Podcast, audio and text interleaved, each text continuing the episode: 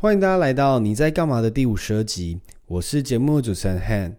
在这集，我们邀请到的来宾是公关教主于长军，他曾经在各大时尚品牌担任公关企划，不到三十岁就独立创立了国际公关公司。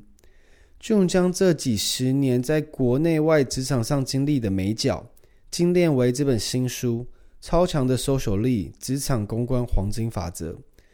透过分享自身的故事，建立工作态度，把职场变成你的个人公关舞台。在这一集，June 会跟我们分享他工作上心态的成长过程和创业的理念。我们也会用许多实际的职场案例来探讨一些灰色地带的人际关系。那我们赶快开始这一集吧。欢迎公关教主于长金来到我们这个节目。Hi Han，你可以跟大家自我介绍一下吗？嗯，大家好。那 大家好，我是公关教主于长军。那你会在如果在一个社交网页，就大家可能都不认识你的时候，嗯嗯嗯、你会什么自我介绍？说你在做什么啊？哦，没有一样啊，就你好，我叫我叫 June，或叫我长军。是对。那他会问你说，哎，那你是在从事什么职业啊？啊、呃，哦，没有，我就说哦，我做行销公关公司。很像，很像蛮常听到行销公关公司的，蛮多的，因为。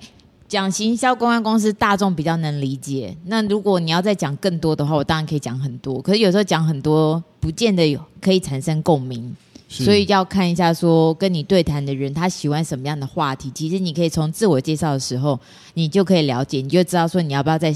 多讲一点或深度一点，通常就是自我介绍，讲自己大名就好，不用介讲自己太多，不用讲自己太多。对，因为有时候你自己讲太多，你当然是希望很多人认识你，可是你讲很多，不见得会有人想要去了解。你，反而是人家问你在回答的时候，就代表说人家会问你就对，代表对你有点兴趣，哇哦，有点问号，然后你在讲的时候，人家会比较记得你。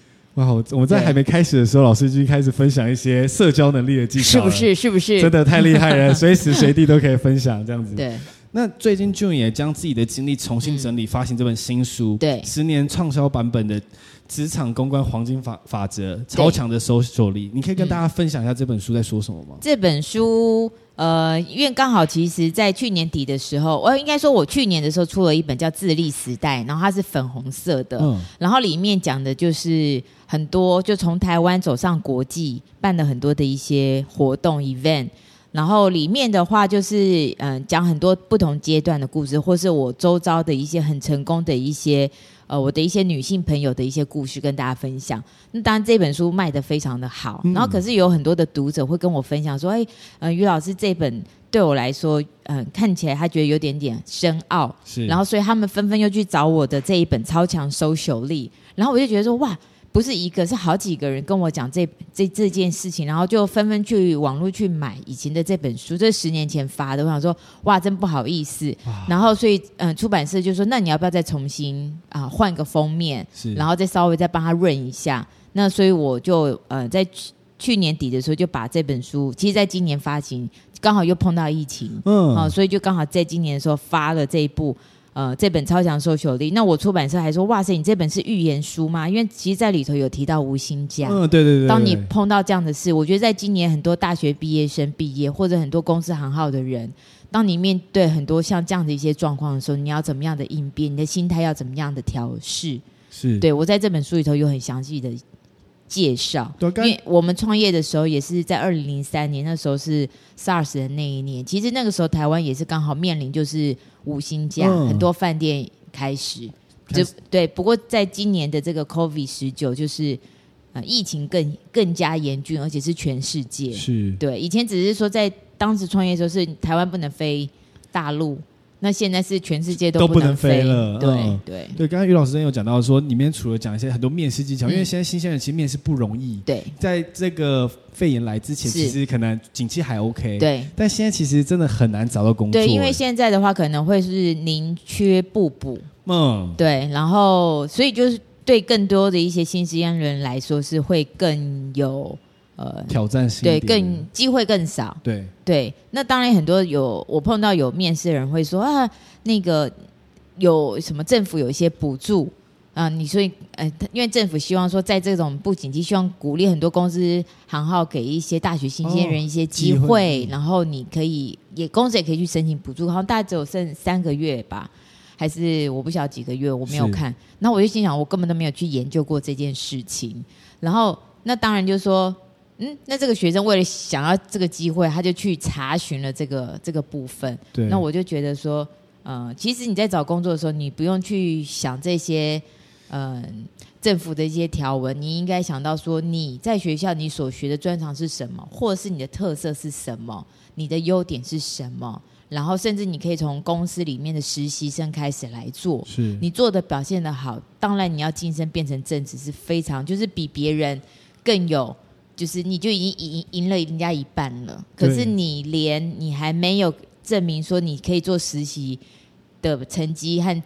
表现根本都看不到的时候，你就跟人家在谈条件的时候，你就会比较吃亏。没错，而且我觉得工作感觉有点本末倒置。你既然是先去查这些补助，怎么不先去查这工作内容到底是不是对有兴趣的？是，或者是这个工作里面他欠缺的是什么样的人才？那你如果想做这个工作，你是不是要去进修在这块人才，然后去补强他？那公司就觉得，哎，你很有心，你连去呃进修也是走这方面的。是是是。对。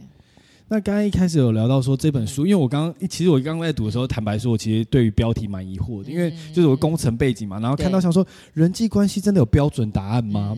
可是其实在这本书里，June 透过分享很多个人的故事，去分享做人处事的原则，那让我们可以去建立一些核心的原则，去举一反三，达到超强的 social 力。是这这本超强 social 力，在我们在重新编的时候啊，那自己也很有感触，因为你工作了。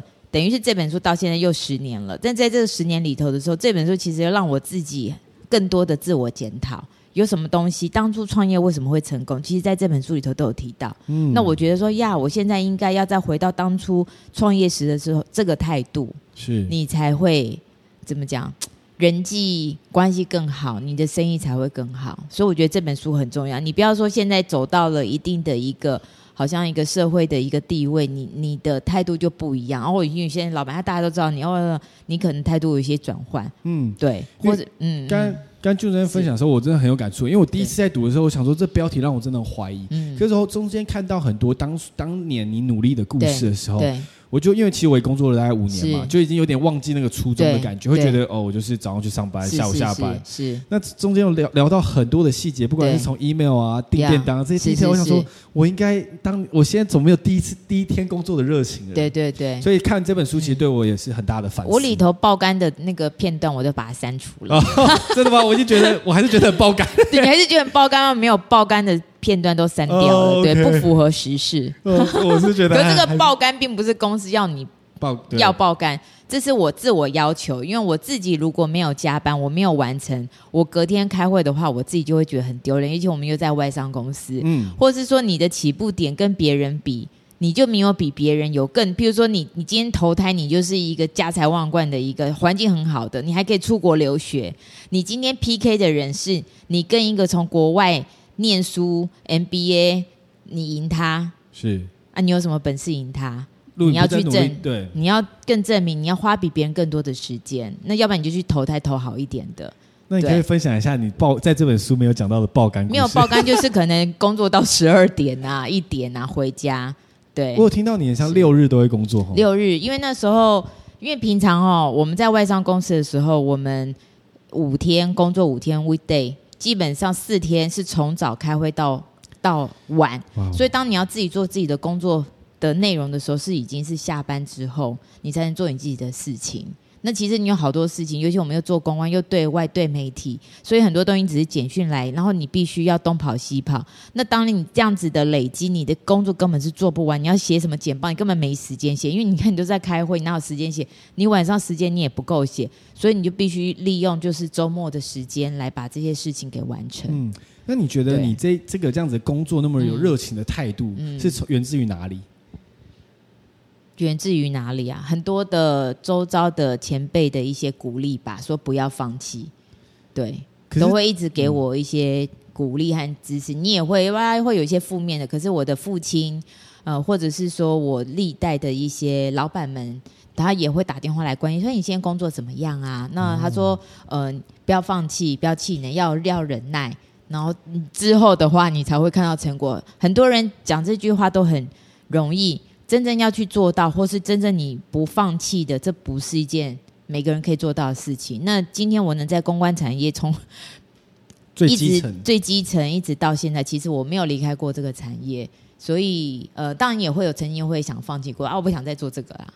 对，啊、对，可是这个你是你最擅长的，也也是最得心应手的，然后大家也是最呃呃希望你的这一块来服务他们，那所以就是继续做。反而你这做做做，有一天它就突然开了，你就觉得哇，一切都顺顺利利的。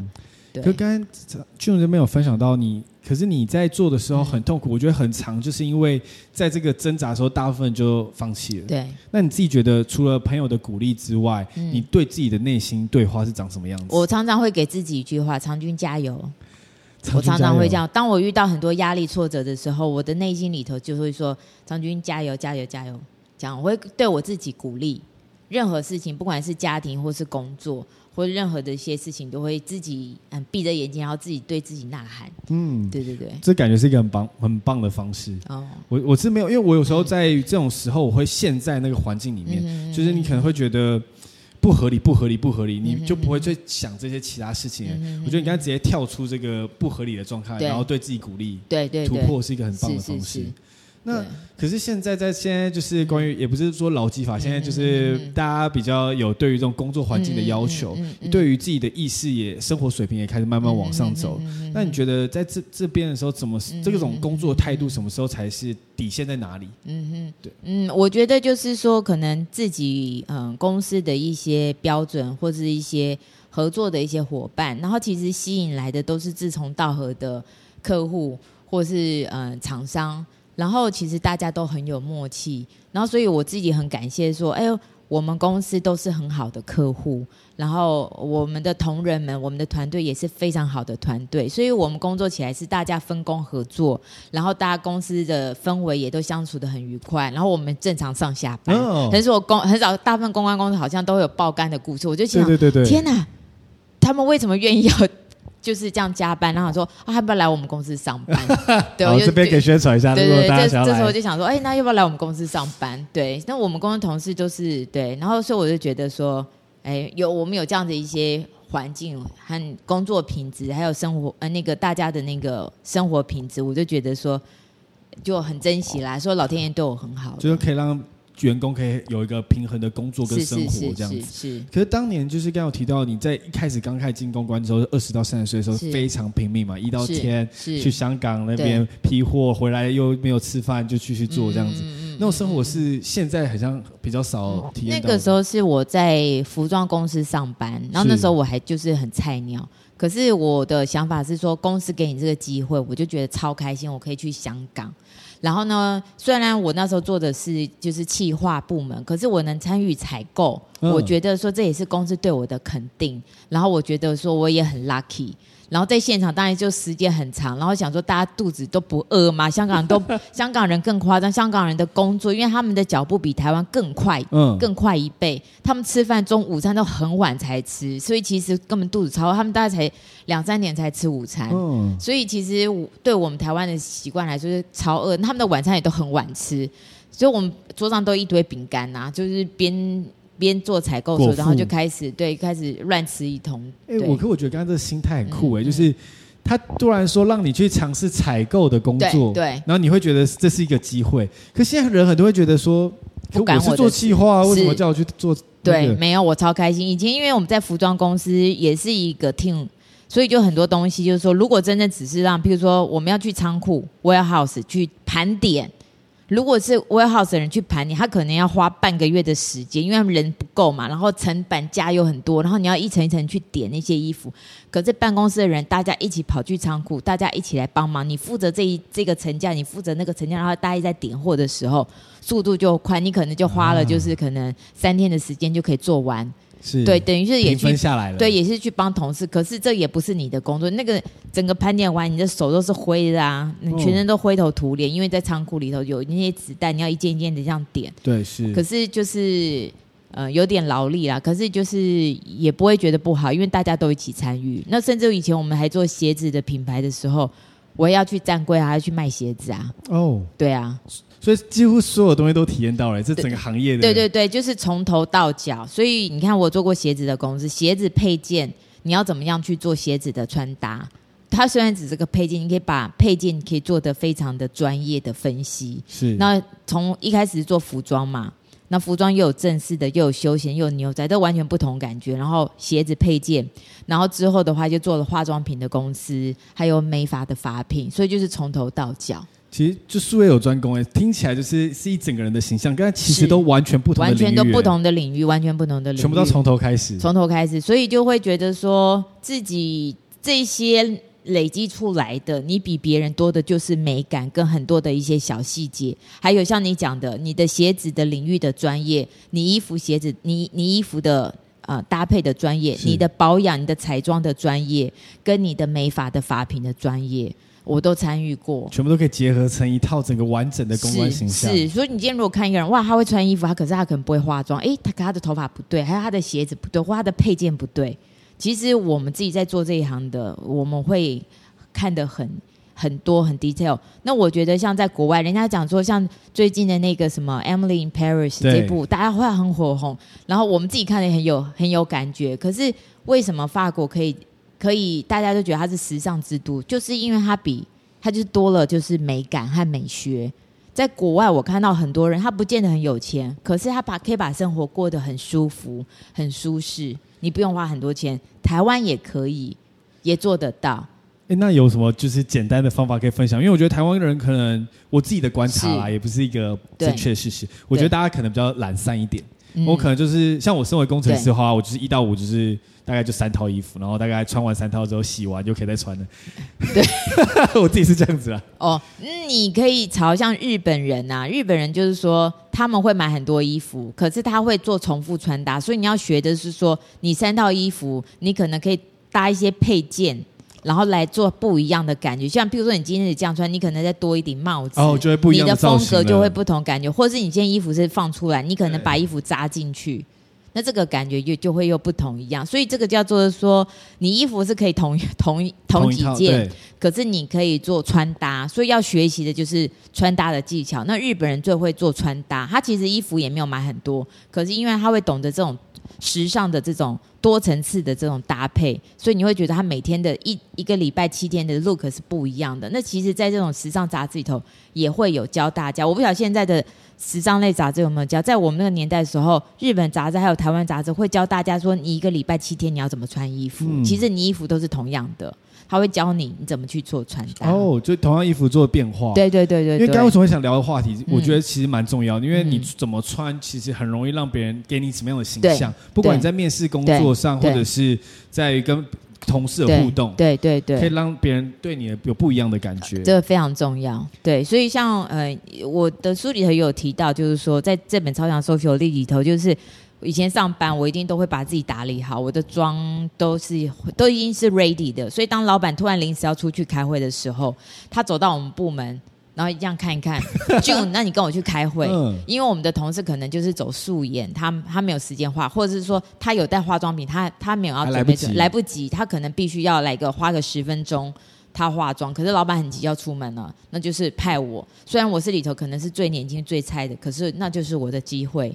我就我就跟着老板，就是出去开眼界。所以你随时都处于在一个 ready 的状态。对，如果老板一叫你，就可以直接出发。没错，这其实就是在这本书很常提到的工作细节。你可不可以就是把这些细节都做得好？因为可能我周遭就还都蛮优秀的人，像我有一个记事本，我等等可以给你看。好啊。我就是随时随地会带一个记事本记东西，然后这也是养成的一个习惯。因为譬如说我高中的时候，我有一个学姐，你就我她就我很崇拜的一个对象，然后她不管她的写字啊，她的画画，她的 POP。都很棒，然后我就觉得说，哎，他们到底怎么可以这么的优秀？就是，哎，你也你有在学啊，大家一样上课，为什么他那么优秀？可是你当你在跟他更了解的时候，跟接触更了解的时候，你会发现他其实比你多花了更多的时间。嗯，比如说有些人考试考很好，哇，你觉得他天生他随便念念就是很厉害？没有，你在偷偷了解的时候，他在做公车的时候就已经在看在背了，他在上厕所，在可能对。上厕所，他可能已经在读了。他花的时间是你在那边放松放空的时候，他在他在这种短短的时间里头，他就自己又比你多累积了一点点的知识。对，一点点知识。可是你每天累积下来就很可怕了。对，每每天往前往前走一趴，是后来是非常可怕的。对对对，就是所以我就会养成就是记事的一个习惯。好像写写日记这样，所以你随便问我什么一九九几年的什么事情，我就可以告诉你说那一天发生什么事情，我那天我到底在做什么。是对，然后嗯，对，那我真的啦，像我现在在工作里头，我碰到的一些很优秀的一些企业家也是一样，他们其实花在一些努力的地方是一般人看不到，大家只是觉得说哇，他好成功，可是实际上他在那个地方的一个努力。其实是比别人更多，是是没我们没有看见的。对，那我们刚一开始其实聊到这个话题的时候，一开始在讨论就是超时加班。那当然是你们公司绝对没有这件事情了。嗯、可是在于一般的员工，嗯、就是现在人其实很常遇到的是老板叫你加班，嗯、但你不知道到底这是我的工作态度哦，我都要做下去。嗯、可是我要怎么去决定说到这里就好了？这个、嗯、这个很，我觉得应该是说，在工作的时间内哦，你能很有效率的把事情给完成，然后不管你有没有完成，你至少有告一个段落，你可以明天再来做。可是你要告一个段落，然后跟主管做报告。对，我觉得这很重要，因为你要让他知道你做了什么。对，你其实每天要有一点点工作进度，而不是说有些人可能上网就开始聊天，因为现在通讯软体很发达，你就会聊一聊聊聊，你就会偏掉了嘛，你做的东西就没有完成嘛，因为你聊一聊很快三十分钟就过了嘛。是是是。对，所以你看你自己也哈哈笑，你应该常常这样，因为原本要做一件事情，突然通讯软体突然突然突然，嘿，你就会开始里面去解决，可能你的朋友跟你哈拉一件事情，或者是你妈说，哎，你今天晚上要不要回来吃饭呐？等等之类的，其实你的工作就一直被耽搁，然后所以你在工作时间内你就没有把它完成，就变成说，哎，一样日积月累，你的事情就更更完成不了，你就必须得要加班。刚刚有聊到这最重要，其实效率是。那你觉得现在人在那么多影响你的东西状况下，你怎么提升你的效率？运动，运动。对，我觉得爱运动的人，他很多的自制力，就是说，第一个你一定要提早到，你不要来迟到嘛。然后还有就是说，你在运动的时候，你要去完成这个运动的这个项目，你需要的体力跟意志力也很重要。因为你没有意志力，其实你可能会酸，可是你就会想要放弃。可是你要靠着你的意志力，告诉你的身体不要放弃，然后你才能去完成这项运动。所以我觉得运动是可以累积的。然后我觉得运动是帮助我在工作职场上表现得更好，然后也会更有精神。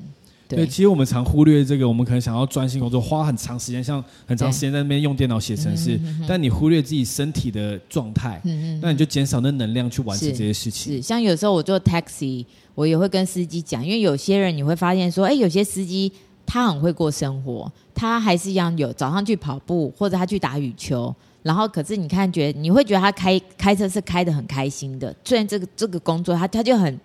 很很，然后或者他下班就会回家吃饭，然后他自己会准备变，他就是一个很规矩的，然后也也赚的还不错的计程车司机。可是你可以看到说，有些年轻的计程车司机，他可能就是诶很拼，哇，从早真的是飙到晚上，然后可是他没有顾他的身体，然后他最后就日积月累，他身体越来越胖，因为他在没有运动，他就都在那个车子里面，然后就会变成说他有很多病病痛，就开始。三高什么什么就出来了，累积在身体里。对，反而就是说你前面你花很多时间去赚很多钱，可是你你的身体生病了，然后可是你要花很多钱去医治你的病，那你前面赚的钱就会变成说来医你的病。所以我觉得就是刚刚好都就好，很多说东西都是嗯。呃刚才这我觉得讲到这很棒，我觉得一定要透过多运动了。现在人大家越来越少运动了。是。那刚才还有聊到一个在团队里那时候帮大家去仓储，去大家一起合作这件事情嘛。嗯。可你有没有遇过一种状况是，不管在职涯或生活中，在一个团体里面，什么事情都是你跳出来做？嗯。那你有没有就是我就是会常出现说 Why me？为什么是我的念头？嗯。你曾经有出现过这些念头？哎，我不会。哎，应该是说，像刚好我最近在屏东办了教堂办了一场活动。然后刚好有一个就是指挥新郎新娘的车子要停，然后那刚好现场的呃合作的厂商就没有办法去解决这件事情的时候，这时候我就绑眼睛一瞄就瞄到我先生，然后他就说：“哦，那就是这样啊，这样绕个圆圈，然后就直接停在门口，因为他的车子你一定要停到对的位置，也不能倒车，因为好像习俗说倒车不好，哦、所以一定要这样子。” okay. 然后我就说：“哦，太棒了！”你就说：“哇，你可以这样指挥，那这个工作就交给你来做吧。”是。那后来回去之后就晚上休息，我先生就说。Why me？为什么要我？Okay, 然后我就说.哦，因为你就是逻辑比较好啊，你就帮我解决这件事情，uh. 我就不用去操劳了。对。然后他就这样歘，叫三条线。他说，因为我眼神看着他，他就是直接说，哦，那就解决方法就是这样。对。可是就像事情落到我的身上，我就会想说要去解决它。我可能没有到那个念头说为什么是我。那我就是觉得说，既然我要做，我就要开心的做，我就不要想到一直在想说为什么。是我，那我就会不开心。Okay. 所以通常我也是一个很鸡婆的人呐，然后也是会很累啦。所以就是说，我要么就不要做。可是当我一答应说我要做的话，我就会把它做到好。因为我每次看到就是在一个团体看到大家就是、嗯、哦，我们去说好这件事情，可是大家都不做的时候，嗯、我觉得、嗯、哦受不了。好了，我来弄好了。嗯、可是就最后搞得自己就是满身伤的感觉。对，会。你就回头之类说，为什么我当初要做这件事？会。那你这个也会有啦。那这时候你心里怎么去平衡这一块？没有，就自己很白痴啊、呃，就是学了一个经验。那你下次就不会再做这件事了、呃？下次要避免这件事情。对，可避免之后大家还是摆烂，就说哦，好啦，还是就是有点这种有点地狱的 loop。对对对对对，要不然就是说，呃，你就要看说是什么样的一个族群。如果是这种损友的话，我就会远离，我可能就会不会跟他们在一起，因为你会发现说，在这边的话，你的能量一直不停的消耗。对你，你多做其实会真的耗损你的能量，其实你会老得很快。所以我的选择，我也花了好几年的时间来做这件事情，然后实际上是慢慢的恢复，然后我觉得是好的。因为对，常常大家觉得只是做一件小事而已，是，可其实每一件小事都在消耗你今天的选择。对，然后当我再去跟另外一群的能量的朋友在一起的时候。你获得好多爱，嗯，很棒。我跟你讲，真是超棒的。你会觉得说，哇，怎么这么这么好，这么棒？然后他们都很优秀，而且他们也给你很多的一些忠忠告、忠告，对对对，就是呃，就是真的是良师益友的好朋友，然后很正向。所以就是觉得说，你人生你可以去选择什么样的朋友来当你，就是身边最亲近、影响你的人。人生就是这么一段。那在这这一段的时候，你要选择就是正能量，然后你也开心的朋友，还是你也很鸡婆去做一些事情，就像你就去做，然后就让满身是伤，然后吃力不讨好，那基本上你就远离。是是是，我觉得这大家都会有时候会觉得哦，我们大家都是朋友嘛，是。可其实对你最后你去回过头，还觉得自己是浪费了很多时间跟能量在这上面。对对对。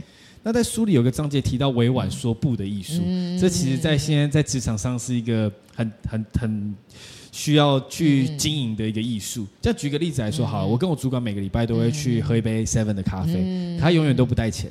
嗯，那我什么时候要说不呢？我不今就说今天没有钱，不好意思。就是他，你说，知道有一天你也没带，也我也不带钱是不是？对啊，今天刚好没有钱，不好意思。因为啊，如果他就说好，那今天不要喝，下礼拜他也是不是都不带钱？就是可能就没办法。呃，我钱不够。OK，就是要一定要说，一定要委婉的。对，就是你还是要拒绝他，因为这底线真的超尴尬的。就是你要拒绝他，可是你就要用说，我刚好钱晚上还要。做什么？对，所以没办法，不好意思。对，就是就是要拒绝，就是说你不能不拒绝，你不拒绝就是跌入跌入一个无心的深深渊里面。没错，因为有时候，因为刚刚提到就是超想 social，这跟你自己的人脉关系其实都很有关系。未来他可能帮你写一个很好的推荐书，这时候如果你不用用有艺术的方法去说不，其实会砍了自己很多后路。是是是，然后还有很多事情，就是说你在说不的时候，千万不要说谎话。哦，因为你说了一个谎，你你当人家发现你是一个 说谎的人的时候，你就会更惨，你就会在那个人的心目中打个叉叉叉叉叉。所以就是说，当你委婉说不的时候，你是要诚实的，真正的，就是说真的是有困难的。对。那老师，我想分享一个实例，可以帮我解决吗？好好好，就是刚刚那个咖啡不是一个实例啊，是我想说可能有人遇到。那我的实例是因为以前在新竹上班嘛，那我主管车刚好坏掉，他说他。想要把车给老婆开，他要带小，因为他们只有一台车。嗯嗯。那于是乎，他就说，可不可以我每天请请我多捞二十分钟到他家，他贴补我油钱。嗯嗯。那我想说，怎么办？我我就不知道怎么办呢、啊。我当然不想要，因为这样上下班我时间就被跟他绑在一起了。嗯嗯。那我当然只能说了一个谎，说哦，我老婆很生气，什么她不希望我做这种事，让我拿我老婆出来挡箭牌。对，这样子的话也算是不好的谎吗？因为他现在你老婆不祥吗？没有，他没有不祥，只是现在在现在在我那个主管的心中，就是我老婆是一个坏人，因为我把她形容很可怕。对，好可怜哦。对，这样怎么办？就是现场我真的是，咦，这是很困难，对不对？你就说，嗯，对，你就说你就说有有点为难呐，你说有点困难呐，他给你面哦，你就说。真的没办法，你说这样有点太累。你说二十分钟，我还可以再多睡一点，或者说我可以再多陪家人一点。二十分钟是来回就变四十，就是你对，所以你就是实话实说啊。你说这样子我可能会不舒服，或者是说啊，我我这样就少了什么时间。你就是真的把你的困难处去讲出来。所以这在职场上跟主管直接这样坦然的分享自己的，我都蛮坦然的，这样是 OK 的。对，因为我有发现说我的就是一些不是现任的职员，就是说。他们会用一些就是说什么善意的谎言呐、啊，可是通常善意谎言都会被揭穿，你知道吗？所以你就你就会觉得很难过，你就觉得说，哦啊，你要怎样就怎样，为什么要瞒着我？其实你们去做这些事情都很 OK，只要你就是告知医生就好了。可是你没有告知医生，你是一个。就是，我是把他这个怒气弄到我老婆那边去，对对对对，推就是推到他身上，对对对，就像讲他他你老婆就很衰，他就会对他就会不好的形象，对不好的形象。所以说我觉得就是还是要实实话实说。因为当初在讲这谎的时候，我在边在他，我满身手都是汗，超级心跳紧张，因为我想说就在说一个谎嘛。那对 对对，他未来在问你老婆的事的时候，我就要再说哦，他其实超凶的，大家其实人很好。对对对。所以真的是，我觉得是可以，像刚才讲讲的，应该是跟主管直接坦然自己讲自己的。对对，那如果这个主主管在当下有一点点恼怒，那就算了啊，你你气就你气。可是我自己真的是把我的心里的心里讲出来，对对对。那这个就可以引领到一个话题，那他也不会以后再越矩，因为你你底线踩踩住了，对底线踩住了，不然他会觉得你 OK，他就会一直对一直来要求。他会他会觉得你也 OK 啊，你也没有很在，他他有他他觉得说。是 OK 的，我们已经达成一个协议了。可是你是很痛苦的，对对哦，因为在他的面向是觉得你很像也是坦然的接受，对对对对对对。如果你没有去表达你的想法，对他可能会觉得你也 OK 呀、啊，他也不会觉得说你真的是不不不愿意的，对对对对。到时候你不开心，在后面慢慢慢再讲他，他听到之后就说啊，怎么会这样？我以为他觉得 OK 耶。哦，一体两面的事情，是是是，就是立场不同，真的是。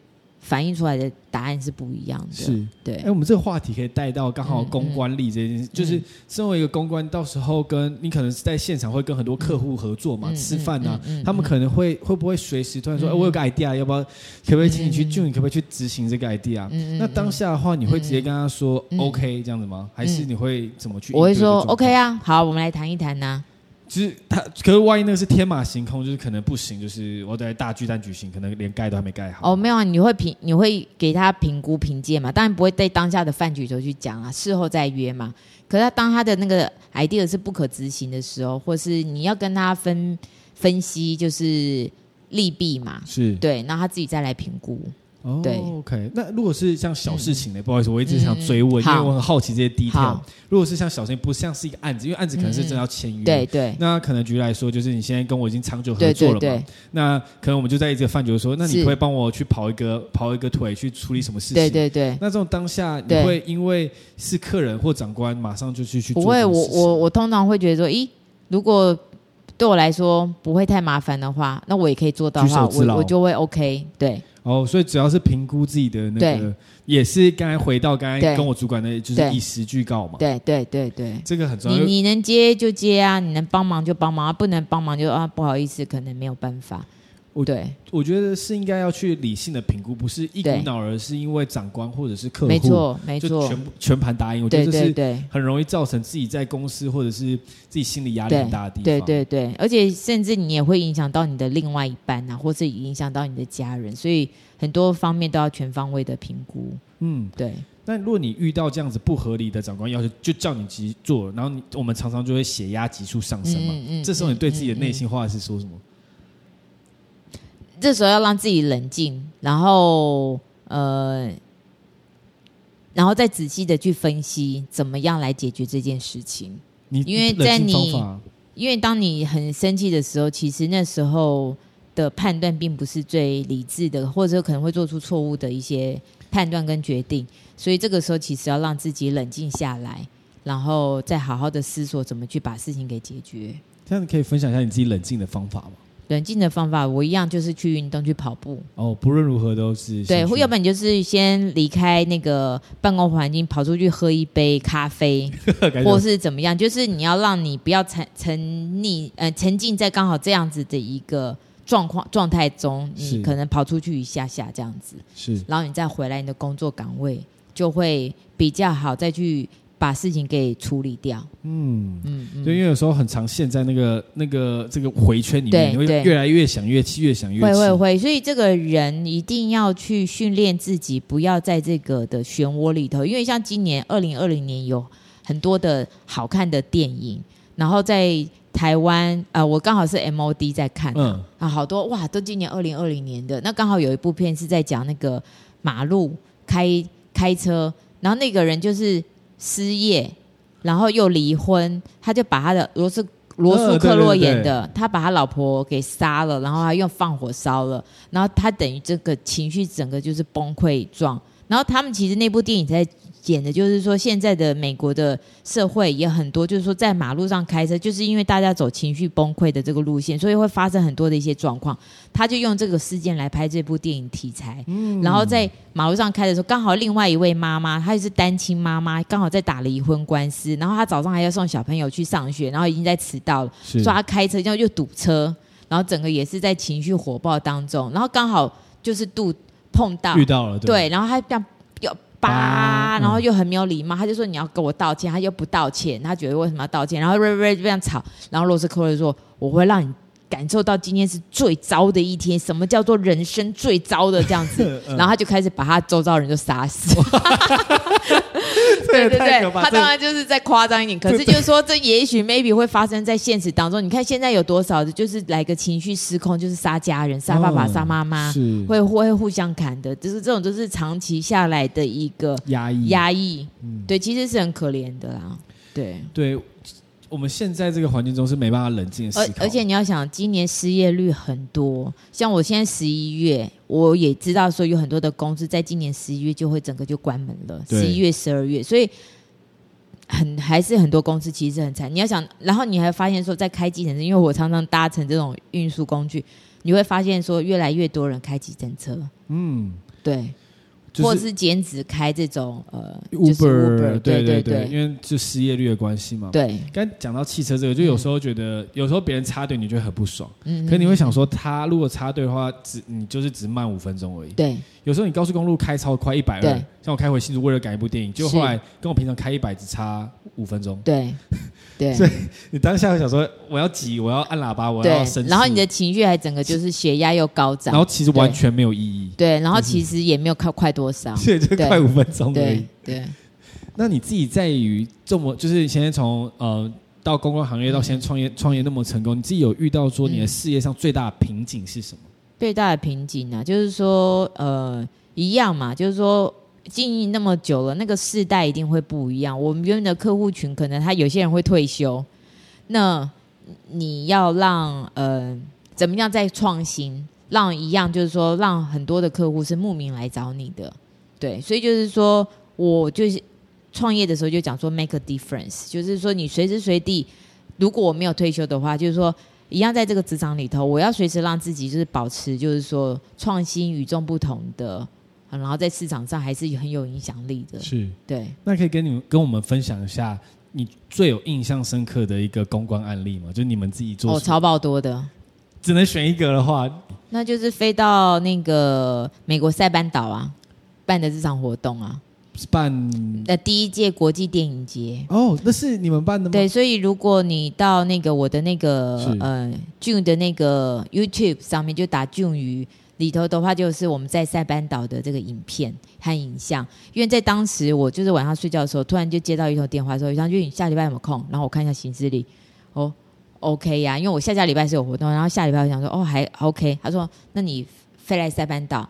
然后再带几个同仁，然后要录影师，然后摄影师然后再帮我带个，再帮我输出一张海报，再帮我带到塞班岛，不不不，然后反正我只知道说要做一个国际电影节，然后就是需要一位有经验的顾问去那边协助当地来执行这场活动，因为呃，他们要打造就是亚洲的坎城，嗯，对对，对，对，所以就是所有的重要人士都从世界各地飞过去，所以不能让大家觉得说，哎。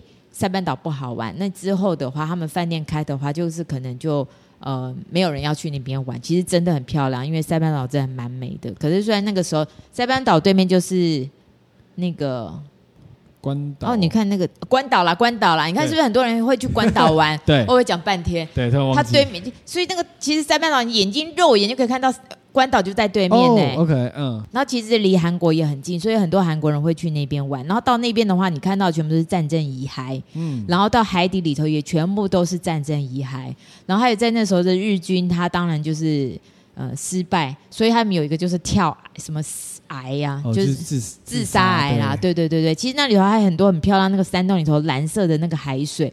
那因为它现在是美国里头，所以它里头有很多日本跟美国的东西，所以很好买。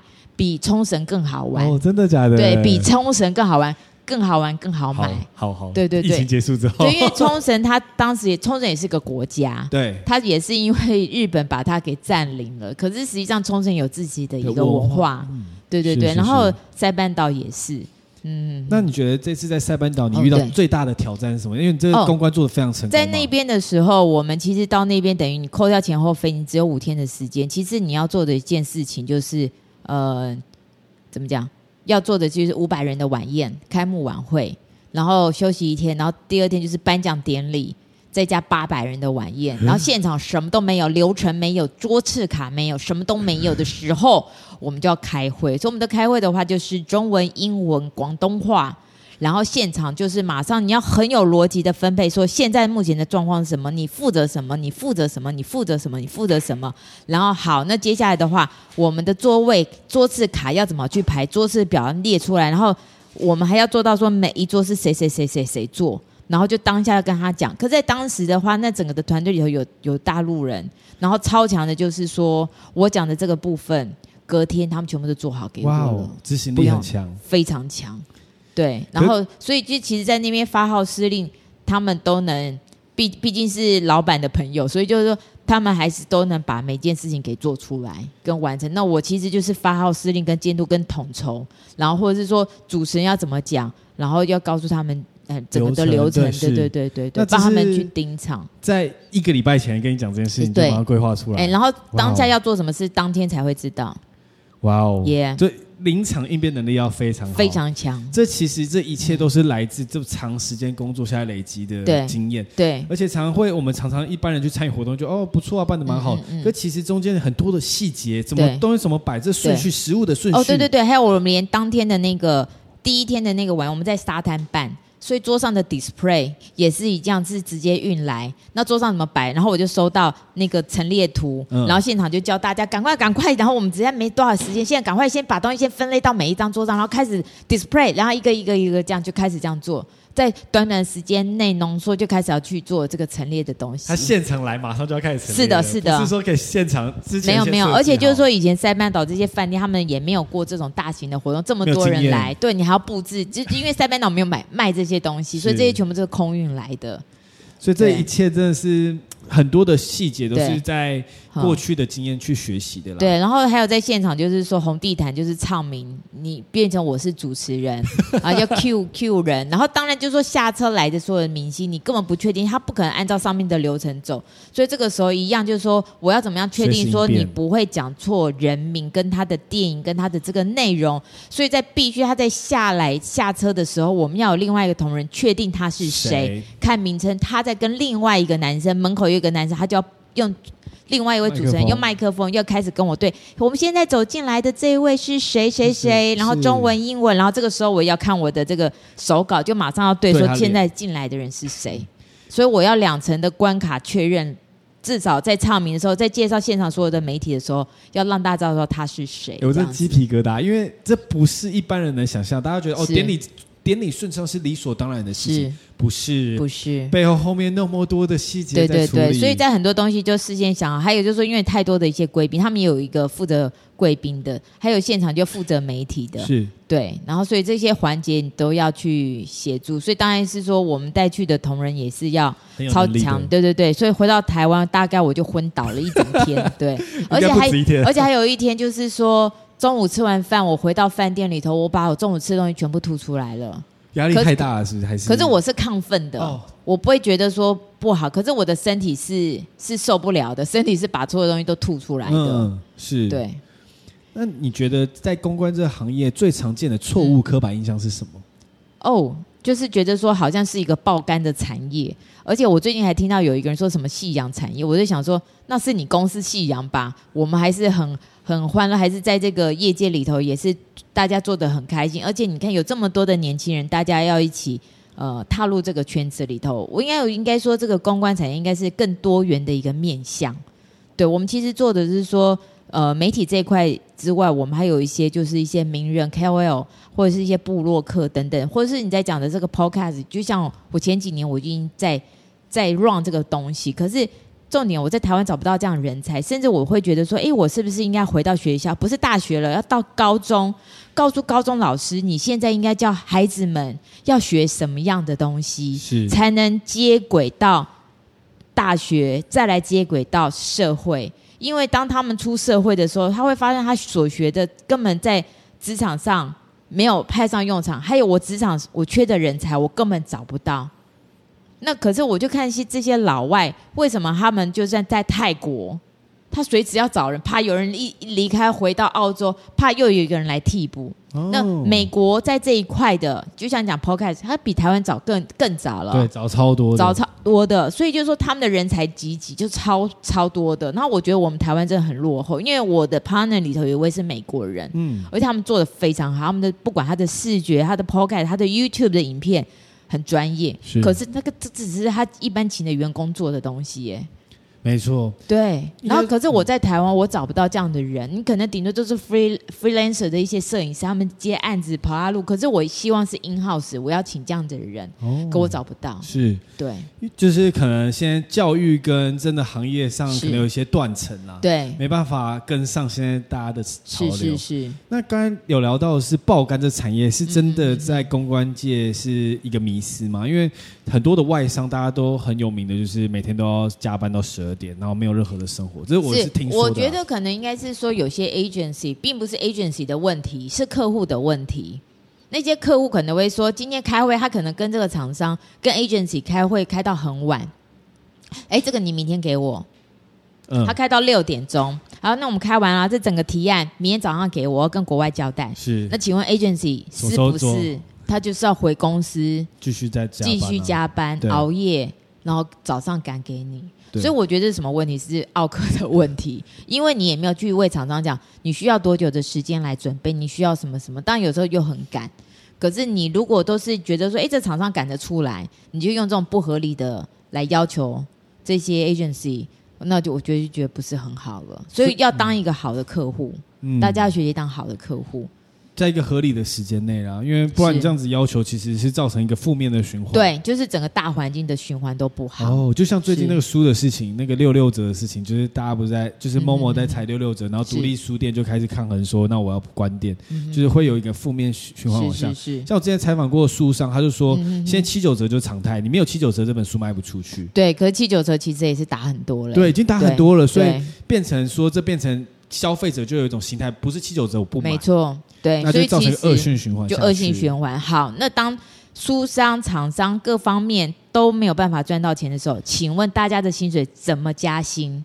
政府一直在说，呃，大家的薪水要多少？这是很好的，呃，薪水要增加，我觉得是很好的。可是公司的获利有没有到一样有攀升？我活动做完，我客户还是没跟我议价，然后我想说，你说活动做完之后，对啊，然后我想说，我有哪里服务不好吗？那有哪里不满意吗？啊，你还要跟我议价在这种东西上面？是，对，对，所以我觉得要当好客户，不要当奥客。好，这这是一个每个人都可以做到的事情，不管你是。因为你不管你每天都要消费，这其实都是可以培养自己的一个个性。有时候可能我会变成说，不能说是沟通，就是沟通。我有碰到那个有这样不合理的客户，然后他刚好他也是一个公关的窗口，然后我就问他，我看着他，我说：“你们做得到吗？你们如果做不到，你们为什么要要求我们 agency 来做这件事情？所以你们这个案子我不会接。”因为这是不合理的要求，我做得到我会接，可是这是不合理的，也做不到，而且也会坏了我我们公司的关系，所以我不做。我说，为什么你自己不去做？你为什么不去这样要求媒体和记者？我会直接跟他说，我不会去做这些事情，我不会帮着他去做一些。我觉得不 OK、不合理的事情，是对不对？要帮他背黑锅，嗯、我何必为了一个这样子，然后去，我就拒绝了他，没有没有接他们的案子。就后来他还是回来找我们，因为他后来发现你们做的品质还是比较好的。是，那当然那场活动整个做完，他们国外给他非常好评。他说香港、台湾跟韩国，他觉得台湾办的最好。那我也会觉得说，哎，自己就是这种的要，哎，坚持对的这种坚持。还是必须要，因为你如果你同意了这件事情，那这个就是一个一个一直往下到无底深渊的感觉。对对对，就是会一直往下沉沦啊。而且每个人都会知道你有做过这件事，那我也要。对，然后所以我就觉得不好。所以我觉得说，呃，有这种正向的，我觉得说公关产业，我觉得超棒的，也是也我觉得超好玩的。然后你看，我们又可以跨那么多的领域，像刚刚讲，就是我的职场里头是从头到脚。可是在我们公司里头，我接的是除了时尚精品，我还有体育，我还有赛车，我还有酒商，我还有呃译文，对马术，然后 MMA，然后等等的这么多元的，我会觉得是说很开心。那我们的同仁们当然也要跟着。就是公司的方向，就是要一直参与不同的一些东西。可是，就是你要一直不停的去学，你就有好多好多的知识，有点有点像也算是外交官嘛。就是我什么都懂，我高尔夫球也懂，我品酒也懂，我 whisky，我 champagne，我什么都。都很了解，感觉超好玩的，超好玩的，有点想投履历。欢迎欢迎，该感觉这样很像，就是因为生活很长，大家就觉得一日复一日的。可是因为在那那种公关产业，你必须要接触那么样不同的各业，每个的 make up 都不一样，完全不一样。呃，语言话术也都不一样。对，连语言就不一样，就应该是一个大的挑战了。是。那目前还有什么地方是你在持续努力进步学习的地方？哎，有很多的新鲜的东西，就是就像你讲说，哎。Social media 里面，我的 Instagram 已经也用了很久了，因为还有我就在出这本自立时代的时候，你看我交代大家就是要打造自我品牌，就是大家每个人都是自媒体嘛，是。可是你专家，你更要出来做这一个，对不对？当一般的人都出来在做这个时候，你有那么多的知识，你更要去学习怎么去做这些东西。这是一个很棒的想法，因为有时候会觉得，有有时候我会怕说。像我现在我自己的问题是，就是我不经营 social media，是因为我觉得我不会，然后我又不是谁，我没办法说什么，是，所以我觉得不敢去 push。哦，你要去做，你要去做，每个人都要去做，因为你已经做了 podcast，其实你的声音已经出去了，对，只是这个很重要，对对对。所以当你你接下来的话，你你就要开始去做你的，不管你的社群也不一定要去，不用在乎它的数字的高低，是。那个不准，那个不准，你可以花钱去买，那个不需要。你只要去做一个，就是说这是你的 profile，这很重要。所以当很多的一些品牌经理很喜欢看说，哎，这个 IG 要多少人，这是多少人？我跟你讲，我那个都可以，我都可以作假，好不好？对，你讲到一个很棒的重点。对，你应该是说这里头的 quality 是不是你要的人？其实有很多是隐藏的消费力的族群，他是有 follow 他，他只是。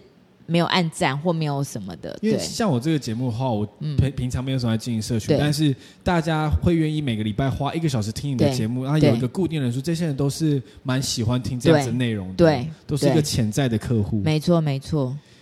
那接着下来，我想聊一下嗯。创业的事情，就是最近您创立的，就是也不是最近了，已经十七年、十八年了嘛，新宇国际，新宇国际。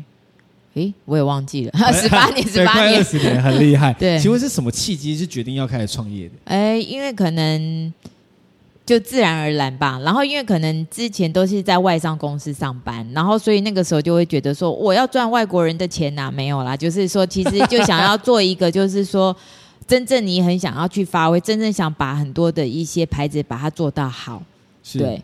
然后所以其实也是自然而然创业，就是说，因为当我离开呃外商公司的时候，我的反而以前离开的一些外商公司的老板，还有我以前的老板们，就说：“哎，过来。”帮我一下忙吧，然后就帮我介绍客户，哦、然后所以我成立的公司，甚至我大陆的客户都是我以前的老板们帮我介绍客户，是。对，所以就是这样自然而然，就是呃源源不绝的客客源，然后甚至说我有去接我的前东家们的生意，是。对，所以其实就是这样自然而然的起来。这跟那个这本书也很有关系，因为在职场累积的人脉很重要，未来都是帮助你的这个助力。对，所以我才意思说，当你要离开，你要离职，你要跳槽，或是你被挖角，不管怎么样，你要诚实的跟公司告知，嗯、而不是说我妈妈生病我要回家工作了，对，我要回去照顾家人家哦，我现在还要去念书，嗯，可是你实际上去找别的工作，你觉得公司不知道吗？其实都都知道。哦，OK，这是很像很多。那个工作的人想转职面临到问题，他想要怎么找这个借口？讲实话，你要离开，你就是要，你就是直接讲，你对公司有什么不满，你就直接讲。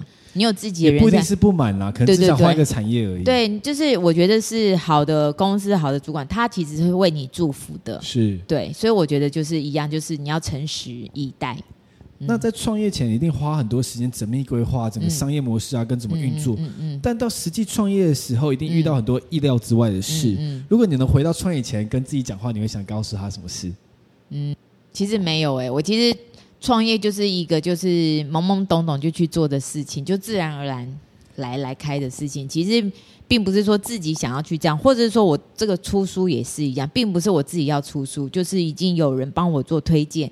或是有人直接来找你出这本书，所以很多东西都是水到渠成来的。嗯，对，也是根据之前努力的累积，对，或者是说在在当时的创业，我跟我现在面临的很多事情，就是说是你的就是你的，不是你的不要强求。我很多事情，或是我公司的生意案子，我是走随缘。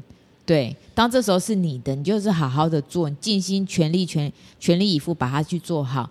可当不是你，他离开了，那你只能觉得呃，就是祝福，然后你也让也要让自己更好，或者说哎，知道自己哪里有不好的，你要让自己对改善的空间，对，去进步，让下次在不管是谈案子啊，是是是或者是规划，可以让它更好。对。那你在创业这几年，就是这十八年来，你有曾经有任何一刻想要放弃吗？就是把公司收起来啦，我们想做别的事了，这样子。嗯，应该是说会一直不停的，还有很多的新的创业的东西，像譬如说，我们去年成立了运动职人的一个公司。哦，对，那我们公司的话有快艇冲浪选手陈美彤，有国际马术总会副会长 Jack 黄，然后还有那个赛车教父陈俊山跟他女儿 Betty Chan。等等，是对，所以自己在自己在做原本的公司，是完全没有有低潮到想要放弃的。呃，嗯，对啊，因为这个是很开心的嘛，而且是也做的也蛮不错，也源源不绝的案子，跟我源源不绝的人才，所以我觉得就是挺好的。他没他并没有就是来个夕阳，就是是还蛮不错的。对，那你有没有曾经遇当遇到一个当下是失败的事情，嗯、但最后成为你成功的基石？好像好像还好，好像还好。我记得我记得之前我觉得一个很好的案例是那个你写的那个你在写 packaging 的时候写那个很丑的字，但是后来你发现说这就是当下是一个很棒的很很大的一个就是被主管骂或者被客户觉得形象不好。到现在的话，我们同仁也是一样啊。我转头的时候就哎，包装有没有包装好？对，然后什么什么有没有弄好？就是说。光包装这件事情的这种小事情，它是出去就代表公司形象。我很喜欢，就是说到外面拜访客户的时候，刚好有一箱包裹是我们公司寄来的，可上面的名条贴非常的整齐，非常的干净，那我就觉得很有成就感。我最很害怕就是那种箱子上面就是乱贴，然后字迹很丑。那当然我以前也有被刁过这样子。对，那你觉得有什么事情像这样子的事情是真的最帮助到你？就是对于你的 career 啊？我觉得应该是说每一个人给我的一些意见和建言，我会警惕在心，然后我不会让它发生第二次。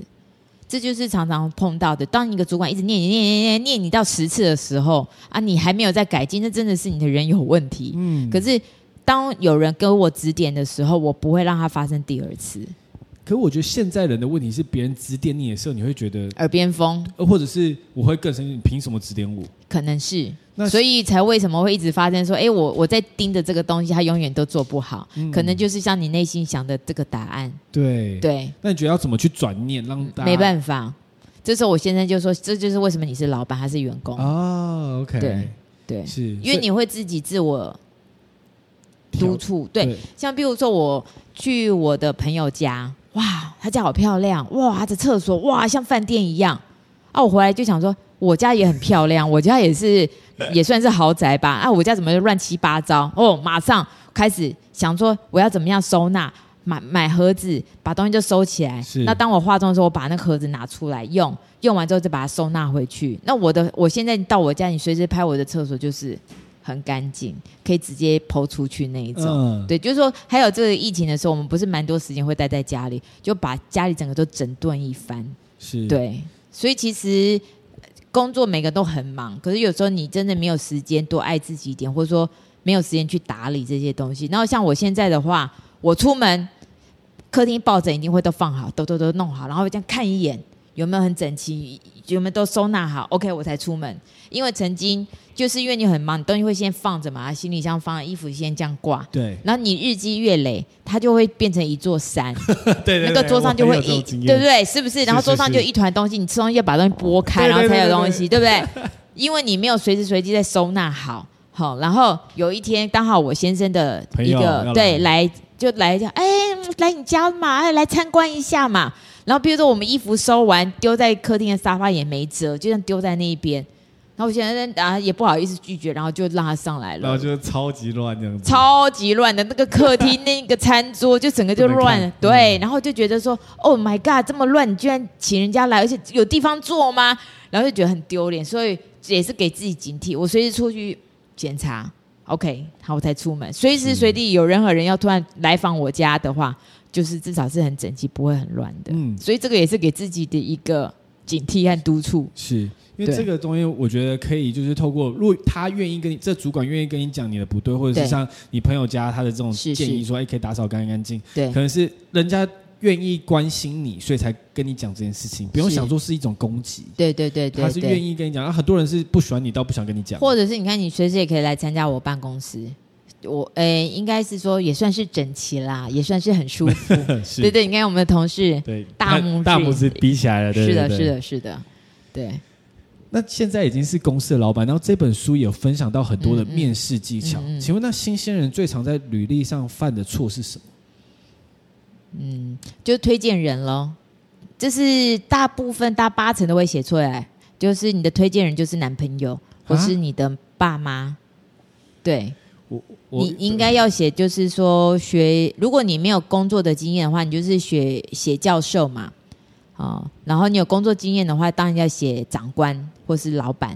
要他们请要请他们写个推荐信吗？还是说就是哦，你不用，你至少要写推荐人。可是你在事后你要打个电话给他们，说我有写他，那可能会有公司来询问你的这个部分。然后还有我先生也很好玩，还有发现一些说，因为我先生是在美国长大的，他说台湾人很好玩，你打电话就算做 reference check，他还是都告诉你这个人不错。嗯。每个每个人都是固定讲，因为台湾人就喜欢讲好话，对啊对啊，并不是讲实话。我一直在讲说实话、实话、诚实的话，可是美国人都会很诚实，就是他怎么是他为什么什么离开，为什么他就是很诚实的去讲，好与不好他都会讲。可台湾人永远都好，因为可能怕你找不到工作，所以都是好的，因为觉得都朋友嘛，这样。对，所以他就觉得台湾的 reference check 的话没什么用。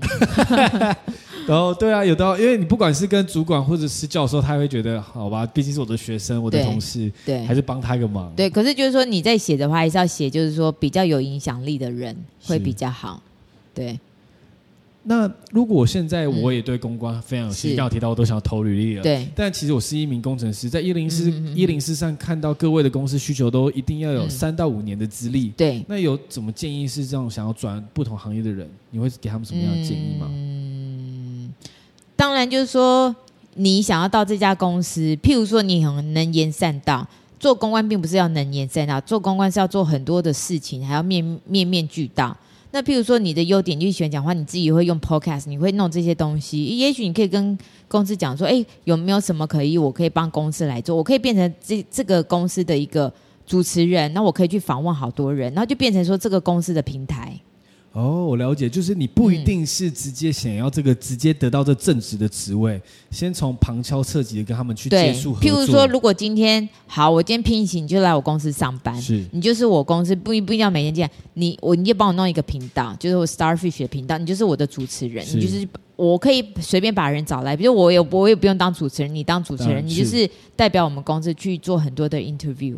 大概是这样，我了解，就是刚才讲的嘛，就是旁敲侧，不一定是你真的，因为你可能不符合他的 qualifications，就是他的他需要的能力，但是你现在从你自己有的条件去提供给这间公司，对对对，让公司看到你的价值之后，当然就是会比较容易录取。对对对对对，这是可能现在很多人的一个困境，因为会觉得哦，我就是不够格，我就不敢去投，或者是不敢去接触。你知道我以前在投履历表的时候，我从我第一份工作到每一个工作。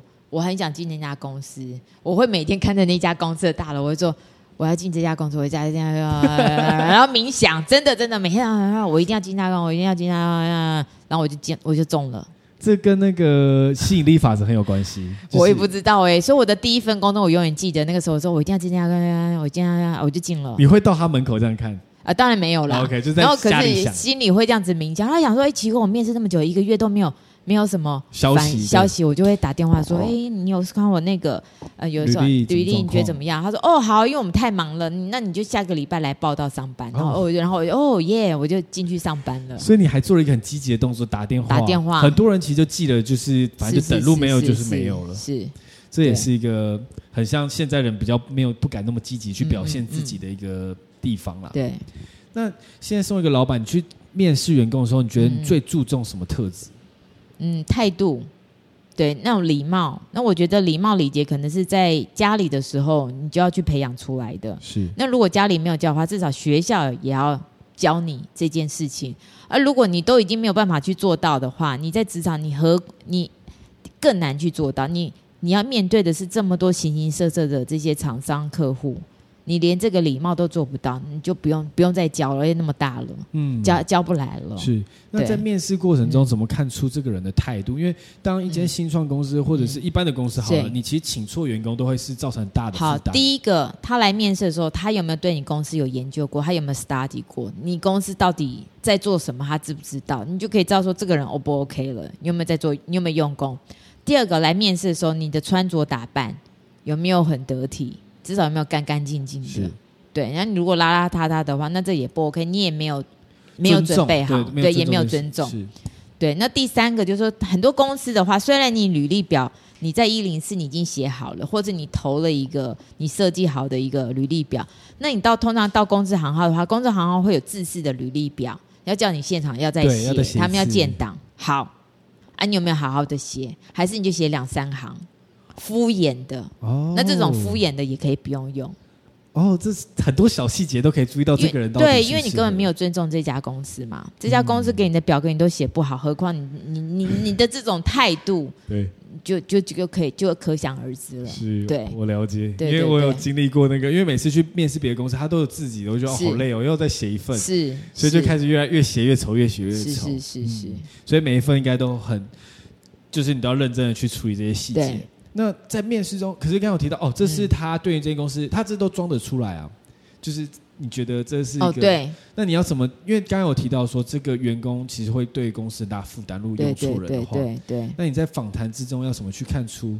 这真的是也是很不容易啊！在在访谈当中的时候，他做过的什么事情，你可以在聊天的时候，你可以询问他。就是说，哎，譬如说他如果说他做过媒体，好，那你就麻烦你有哪几位记者，麻烦你来讲一下。哦、那在这个产业里头，你就没有办法胡乱。对，那譬如说有些人说他在美国念什么什么书，那很好，那你在讲我现在在美国长，他美国人，那你讲到底什么样事情？对，对，什么样的工作？你到底是那边沾个水，还是怎么样？有没有念完？这些都很重要。就是说，很多东西都也是要诚实以待，对，不然就是还是会穿帮。嗯，对。这个很重要。那刚最最后一个问题是想问，是关于在这个资讯爆炸时代，如何用八二法则迅速的吸引大家的目光？嗯，如果你只能选一个工具打快速打出知名度，你会怎么去做这件事情？我像我现在的话，我就是用 Instagram 嘛，因为它就不用钱，然后还有影音，然后可以很快分享。其实看我的 IG 的大部分都是很年轻人。我怎么会发现我们公我们我们家的那个大楼，我们会有那个圣诞节员工趴，嗯、哎，邻居 party，然后我们就会这样，然后我又很鸡婆，就变我是管委会的委员 哈，然后就会那个来就一起来做主持啊，然后然后蹲亲睦邻，然后以我带头，我想说没有人做。我那时候搬进去的第一年、第二年，然后参加的就是大家就是不认识，然后这样吃几口就走。然后我想说这是邻居吗？然后第一年、第二年说这样不行。然后我说我自告奋勇，我说我来当主持人，我来制造欢乐，让大家互相认识。然后我就来我就来当这个主持人，然后有对，然后甚至表演我会给一些意见，或者厂商我也会推荐一些厂商给我们的这个这个大楼。对，然后呃我要讲什么？嗯，就所以讲到 呃就是聊到跟 Instagram 这件事情。哦，对。然后，所以在邻居里头就有很年轻的小朋友，十几二十岁的妈妈，他是谁？他是谁谁谁？妈妈说：“你怎么知道他很有名？”哎，然后，然后我才知道说，Instagram 的影响力是在年轻的族群里头是有的。那当年邻居的小朋友，我也不认识他们是谁，可是他们是有在关注的。对，所以就是说。你在默默做一些事情，或在你网络上默默做一些事情，你不要以为没有人在看，其实是很多人在看的。甚至我以前在 PO 的时候，你以为没有人在看，包括我的东西跑到大陆去，大陆媒体会报哦。啊，它其实是有很可怕的默默的影响力的。所以就是每 PO 一张照片要有其意义，而不是乱 PO。生活的有的没有的乱 PO。是你今天是舒淇，你可以你可以 PO 有的没有的，人家以为你是舒淇，因为大家想要看明星在干嘛。Oh, OK。可是我们今天如果是要做一个有影响力的人的时候，每每一张照片出来的话，又有有其意义。嗯、你不用 po 很多，可是每一张要有有它的意义在。了解，也是算是对一种社会责任。谢谢没有。可是要怎么去？现在在这个自媒体或者是现在在资讯爆炸时代，要怎么去经营一个好的 Instagram？刚刚有分享很多的技巧。可是，在身为公关公司，其实都会把这个人包装的漂漂亮亮的完美形象嘛。嗯，嗯，嗯。那在 Instagram 上，其实我们比较流行的是呈现自我的样子。嗯、那这两个会不会有一种抵触的感觉？没有，其实你个人跟公司你是要分开来吗.你看我的公司就是非常专业的一些露出，就像你讲的，它是一个专业的形象。可是在我自己个人的部分的话，我就会比较就是生活的一些分享分享。嗯，对对对。其实我也很喜欢看你 IG，就是看你跳舞，像昨天 po 那个跳舞影片。虽然很好笑，可是我觉得说没有很好笑。我觉得我是觉得很努力，就是 不是说我不是说那个意思，我意思是说你很努力去尝试各种不同的事情，是很难的。我其实我里头我打拳是跳比跳舞好。哦，okay. 对，因为可能我说你这样算算的话，你看我打呃跳舞才三年，可是我打拳有八年了吧？哦，所以当然会比较好。我打拳击或是泰拳，我打的还还还行，对，或马术也不错，也不差。这个也是有个样子，要跑步要做什么，我一上马就赢了，赢人家。那我们就是练习嘛，maintain 这样子，对。对，因为我很喜欢，我很喜欢看，就是你去不断，因为现在其实时间很少，嗯、你要进行带。嗯嗯进一间公司，然后再做那么多事情，对，然后去尝试那些你原本不会的事，嗯、打拳啊、跳舞啊、学马术，都是不是天生就会的。对，哎，刚才最后一个问题没有忘记问到，就是你觉得，嗯，公关是与生俱来的能力吗？还是是后天培养的？天生再加后天的培养。天生是为什么？我从小就热心助人，就是鸡婆、管家婆、大姐大。是。然后，所以在学校的话，你也是那种召集人、鸡婆、抠同学会，一个一个抠，一个都不能少。我就是这种人。对，然后只是把这个就是放在我的这个工作上面。对，所以这个也算是有点天生鸡婆的个性。是。对。那我们今天感谢 June 拨空跟我们分享他的新书，包含很多面试技巧跟与人应对的方法，还有很多今天分享的个人经历。那接下来我准备一些个人的，就每个受访者都会问的问题。好，那你最喜欢的一部电影是哪一部电影？呃，就是最近江振成的那一部电影纪录片叫《初心》。因为有时候你在工作职场上，有时候我先生会跟我说：“哎，客户只要要求八十分，你为什么要做到九十分跟一百分？”就觉得说我为什么要那么多鸡婆，然后多做一些客户没有要求你做的一些事情。可是当我看完江振成的这个电影之后，我就觉得说：“哎，我的这些坚持是是对的，是合理的，是应该要去做的这件事情，才会有我们现在我们公司的一个口碑在。”对，那为什么会有这么好的客户，会有这么好的一些人才？那我觉得就是因为有这样的一些坚持，或者是说公司的环境，我觉得也很舒服。每每个或是客人来，我们必须要给客人的一些服务，然后等等的一些要求，就是不停不停的这样的要求。就看江真诚的电影之后，我觉得说，呀，我。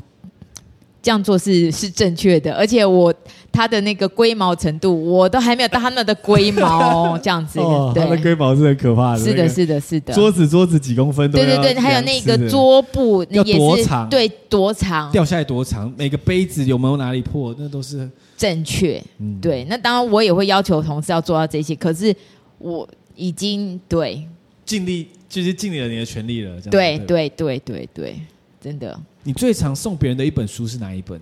最常啊，我当然是要送自己的两本书喽，《自立时代》跟《超强 social 力》。如果是年轻人的话，我会给他《超强 social 力》。是，可是他如果是职场的老将的话，我会给他《自立时代》。对，好，那哎，你可以再跟我多聊一下《自立时代》吗？在这里头就是很厉害，就是你看啊、哦，创业我就刚刚有提到了，准备好了，创业是水到渠成的事情。对，然后还有就是说，我当初创业的目标，base 在台湾做全世界的生意，我也做到了，而且我们是软实力扩展到全世界。嗯、我有在泰国普吉岛办 MMA 比赛，然后我有到香港浪琴杯，然后甚至到了泰国曼谷的公主杯马术，然后还有那个呃帕塔亚的公主杯，那啊还有当然亚运，然后还有呃利曼法国利曼赛看赛车，然后还有日本的。呃，有利很多，对对对，全世界就全世界。嗯、然后我我们应该算公关界第一个，就我们在做的事情。因为当然就台湾第一次拿到奖，然后我们是参与的人，所以为什么到最后我变成了一个赞助商，而且赞助了四年？那既然赞助了四年，运动员需要人帮他们打造成运动明星，我都认识他们的四年了，所以当然对他们很了解，所以也成立了运动的经纪。公司，哦、然后来好好帮他们做他们的一些规划。是，对，谢谢你的分享。所以大家在，就是我觉得第一本是可以看超强的 social 力，嗯嗯，那在境界的话就会看到这个下一本的书。没错，然后就是活出你的人生精彩。太棒了。对，那你自己在自己身上做过最好的投资是什么？就是投资自己。做什么样的事情？就是就是像我刚刚说，你学骑马术。好，或者是呃，做像这些我现在在做的事情，其实你可以看到说，可能是一些很多的一些企业家的孩子，他们带孩子也都是学这个，学网球、打高尔夫球，做很多事情。其实我在做的事情，好像是小朋友在做的事情。那也许可以去，嗯、我们其实小时候就是一般的普通人家，所以其实你长大就是就是自然而然的快快乐乐、开开心心的长大。那可是实际上，我看到我的一些很优秀的朋友，这些企业家，他们在培养他们的孩子，其实培育培育的他们就是企业的接班人，所以他们看的眼界，说他们接触的东西其实是更多元的。他其实真的是赢在起跑点上，赢很多步。所以在一般的普通人家的孩子，你要在职场上怎么去赢？得一席之地，你当然要比这些已经赢在起跑点上的这些人做更多的一些努力。那当这些东西的时候，是我很幸运的，从我的每一份工作里头遇到很多贵贵人，我的主管、我的老板，然后他们给我很多的机会，开眼界的一些机会，然后让我这样子像海绵一样不停的这个吸收，然后和成长，然后造就现在的我。是对。然后对，所以我觉得说，我只是现在在在做一个，就是好像是对，就是培育培育自己，因为当然自己也喜欢，没有去想到说是培育自己。可是当你日积月累的时候，你出来的这个好像之后还会有点发光发热的感觉。是，对，是一个你没有想到说你会获得到蛮蛮好的一些成果，对。